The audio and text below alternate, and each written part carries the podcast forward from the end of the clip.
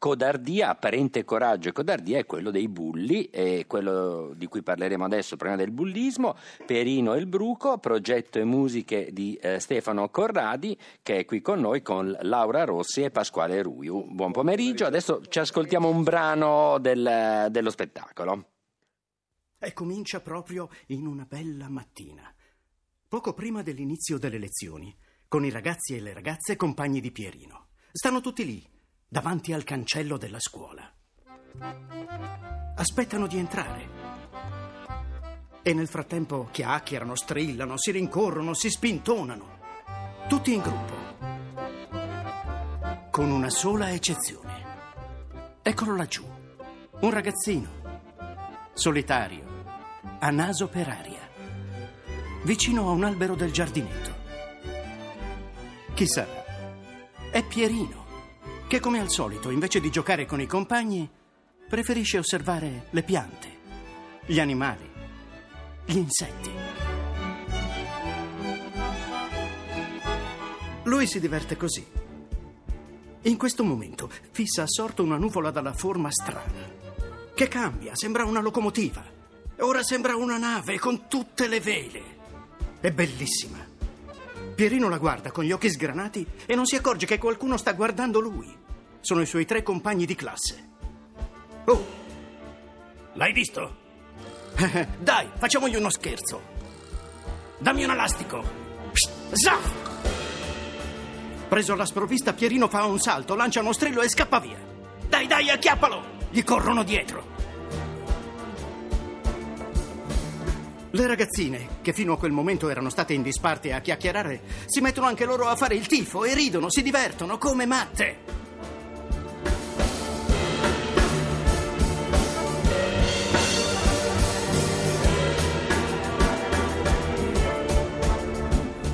Tranne una. Liu. A lei quegli scherzi non piacciono, non si diverte molto. Poi di colpo le urla si fermano. È la campana della scuola a salvare Pierino. Lui entra per ultimo. Si tiene lontano dagli altri che ancora lo guardano e ridacchiano tra loro. Il portone si chiude. Comincia un nuovo giorno di scuola.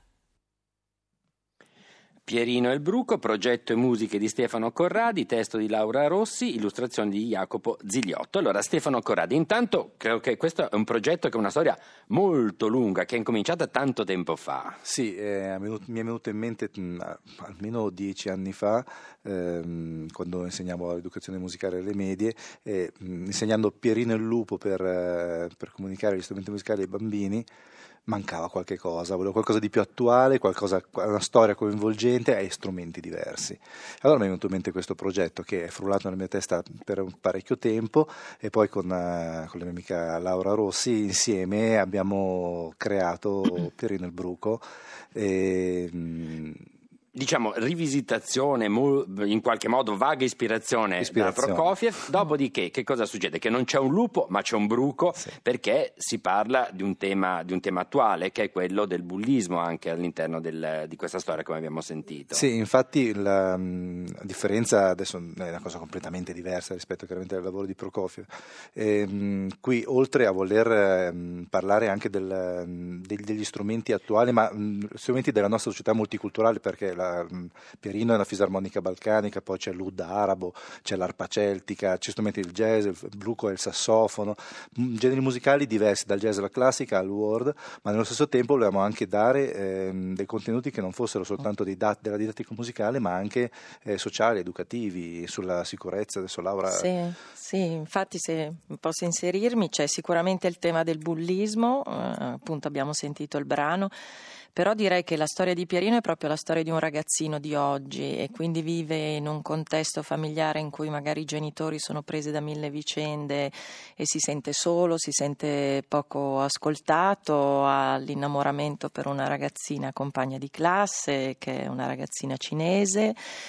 e, ed è anche un po' una metafora la, la vicenda del bruco che poi diventa crisalide e poi ovviamente diventerà farfalla, è anche la metafora della storia di Pierino, di questa sua trasformazione che lo porta da ragazzino molto insicuro e molto chiuso a riconoscere anche un valore in questo suo carattere timido, diciamo. E in tutte queste trasformazioni resta sempre lo stesso strumento Pierino o cambia? Pierino è sempre, però il tema di Pierino è un po' il leitmotiv di tutta la storia, che viene declinata in, in diverse modalità, più allega, più triste, in minore, in diversi oh. modi.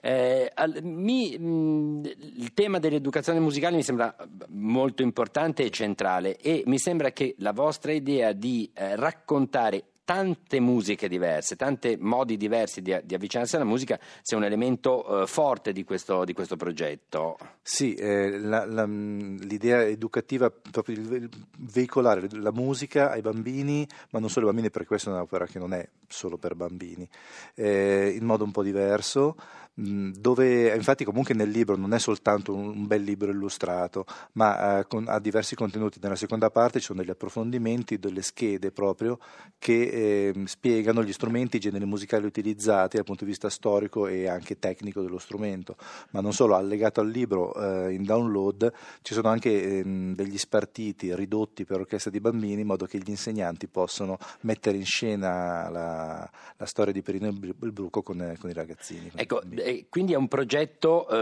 un pochino più complesso, non è soltanto un libro, ma ci sono tutta una serie di altre attività o altri strumenti che voi mettete a disposizione dei, dei ragazzi. Sì, infatti c'è tutta una serie di attività correlate. Il, il libro nasce da, un, da un'idea che poi è diventato un grosso, un grosso spettacolo, spettacolo che mm. abbiamo fatto alla Sala Verde del Conservatorio cinque anni fa con Claudio, Claudio Bisio come, come voce narrante. Avevamo grandi solisti come eh, Falzone, Tracani, Anna Beboferra, mm. è stato un bellissimo concerto, la sala strapiena. Sì, un'orchestra eh, di trenta elementi, sì. appunto, dai, dai violini, dagli strumenti più Però nostri. Si può fare anche con, con le orchestre dei, dei, dei bambini. Sì, e esatto. Pasquale Ruju, se i bambini ti chiamano, tu vai a fare la voce narrante per un'orchestra sì, di bambini. Ovviamente, ma... Eh... Diciamo che dopo tanti anni di mestiere mi sono trovato veramente a lavorare su questa cosa, come raccontare una fiaba ai bambini, e, ed è un'emozione forte, mi sono trovato a emozionarmi, cosa che ovviamente succede, chi fa il mio mestiere sa che ti trovi a fare mille cose diverse, ma mi sono trovato veramente a emozionarmi in alcuni punti, nei punti della fiaba, nei punti particolarmente coinvolgenti per quella che è la storia di Pierino, perché tutti noi alla fine ci medesimiamo un pochino, tutti siamo stati piccoli e tutti abbiamo provato delle cose simili, quindi... aiutato dalla musica trovo che sia un'opera molto potente e molto coinvolgente.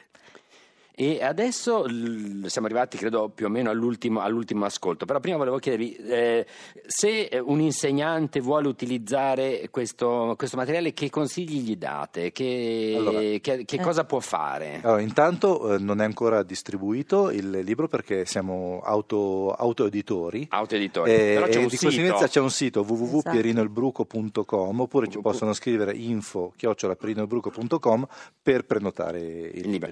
E l'insegnante L'insegnante può, oltre a scaricare l'audiolibro, può scaricare il, dal sito, tramite il codice inserito all'interno del libro, eh, tutto il materiale didattico necessario a, per svolgere delle attività che comunque già eh, stiamo già svolgendo, portando, portando nelle, nelle scuole elementari. Cioè voi già andate e già sì. stiamo, coi, coi, coi bambini, ma portate anche tutti gli strumenti di cui parlate, l'ud, il sassofono, eccetera, eccetera. No, io, io sono sassofonista, quindi porto Porti il sassofono. Il sassofono e suoni tu, non fai suonare i bambini. No, ovviamente, però i bambini suonano, cantano e ma fanno tutta una serie di attività anche legate proprio alla, alla storia. Molto e in questo secondo ascolto dove ci porta la storia di Pierino e il Bruco? Beh, no, siamo... Vai, vai, eh, siamo in un momento, diciamo, di tristezza di Pierino, eh, a seguito un po' sia delle vicende della scuola che appunto in famiglia, e la vicina di casa sullo stesso pianerottolo dell'appartamento di Pierino è nonna Lilli. Nonna Lilli. Esatto, nonna Lilli, e, insomma, che ha sempre curato affettuosamente Pierino fin da quando era piccolo, e quindi Pierino, quando ha questi momenti così di tristezza e di solitudine, va a trovarla, e nonna Lilli gli racconta, anche se ormai ha già i suoi anni, non è più proprio un bambino. Non è proprio sua nonna, eh? Non è nonna, è perché chiamata. È una signora araba che abita lì di fianco, la chiama nonna. Va bene, allora. Eh... È la storia che nonna Lilli racconta in questo momento. Rappresentata dall'ud arabo, appunto, eh. nonna Lilli. Perfetto, nonna Lilli, Pierino e il Bruco. in un paese molto lontano, nella savana africana, c'era un branco di zebre. Tra queste c'era una zebra femmina con il suo cucciolo, così piccolo che faceva fatica a stare in piedi. Un giorno, mentre mamma zebra allattava, vide lì vicino un altro cucciolo, piccolo piccolo come il suo, anzi ancora più magro ed esile. Non si trattava però di una zebra, era un cucciolo diverso. Il piccolo, disperato, non trovava la sua mamma e piangeva. La zebra non sapeva cosa fare, ma il suo istinto materno la spinse verso il cucciolo e decise di dare il latte anche a lui. Il piccolo della zebra fece allora un po' di spazio fra le mammelle e così tutte e due bevvero il latte buono e tiepido della mamma zebra. Passò il tempo, i due cuccioli crescevano insieme, giocavano e non potevano stare l'uno senza l'altro. Più crescevano però e più era evidente che appartenevano a due razze diverse. Le zebre adulte del branco non sapevano cosa pensare, se fosse giusto o no tenere questo strano cucciolo tra loro. Anche gli altri piccoli lo guardavano in modo strano. Spesso lo prendevano in giro perché loro crescevano forti e robusti, mentre lui restava sempre magrolino. «Zampetta, zampetta!» lo chiamavano, e quel soprannome gli rimase appiccicato addosso. Solo suo fratello se ne infischiava del fatto che non fossero uguali. Gli voleva bene e non vedeva nessun motivo per cui avrebbero dovuto smettere di giocare insieme. Il piccolo Zampetta ricambiava il suo affetto e si sforzava di essere una vera zebra. Ma per quanto ci provasse, le sue zampe rimanevano troppo sottili e lui invidiava la forza, l'energia e la bellezza di quegli animali con le righe bianche e nere.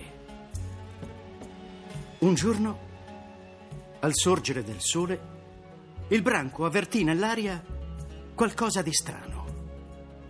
Tra le zebre si diffusero agitazione e irrequietezza. Improvvisamente, ecco il pericolo. Un leone in agguato. Zampetta, alla vista della belva, scattò per primo e cominciò a correre velocissimo. Gli era venuta un'idea. Corse con tutto il fiato che aveva nei polmoni. L'unico pensiero era di salvare i suoi amici. Il leone lo notò, proprio come lui sperava, e cominciò a inseguirlo. Corsero, corsero, ma Zampetta era più veloce. Tanto veloce che a un certo punto il leone non riuscì più a stargli dietro e si fermò, con il cuore che quasi gli scoppiava. Zampetta a quel punto rallentò, si guardò indietro e si rese conto di essere in salvo. Quando tornò verso il branco, tutte le altre zebre esultarono. Lo accolsero come un eroe e fecero in suo onore una festa bellissima. Ma proprio in quel momento, in lontananza, apparve un altro branco di animali. Non erano zebre, erano... erano uguali a Zampetta. Lui, incuriosito, si avvicinò al capobranco e gli chiese: «Ma voi che animali siete?» La domanda fece ridere tutto il branco e il capo divertito rispose: «Antilopi, proprio come te, non lo vedi?»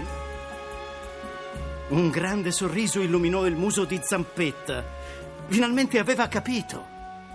Non era una brutta zebra, era semplicemente un'antilope.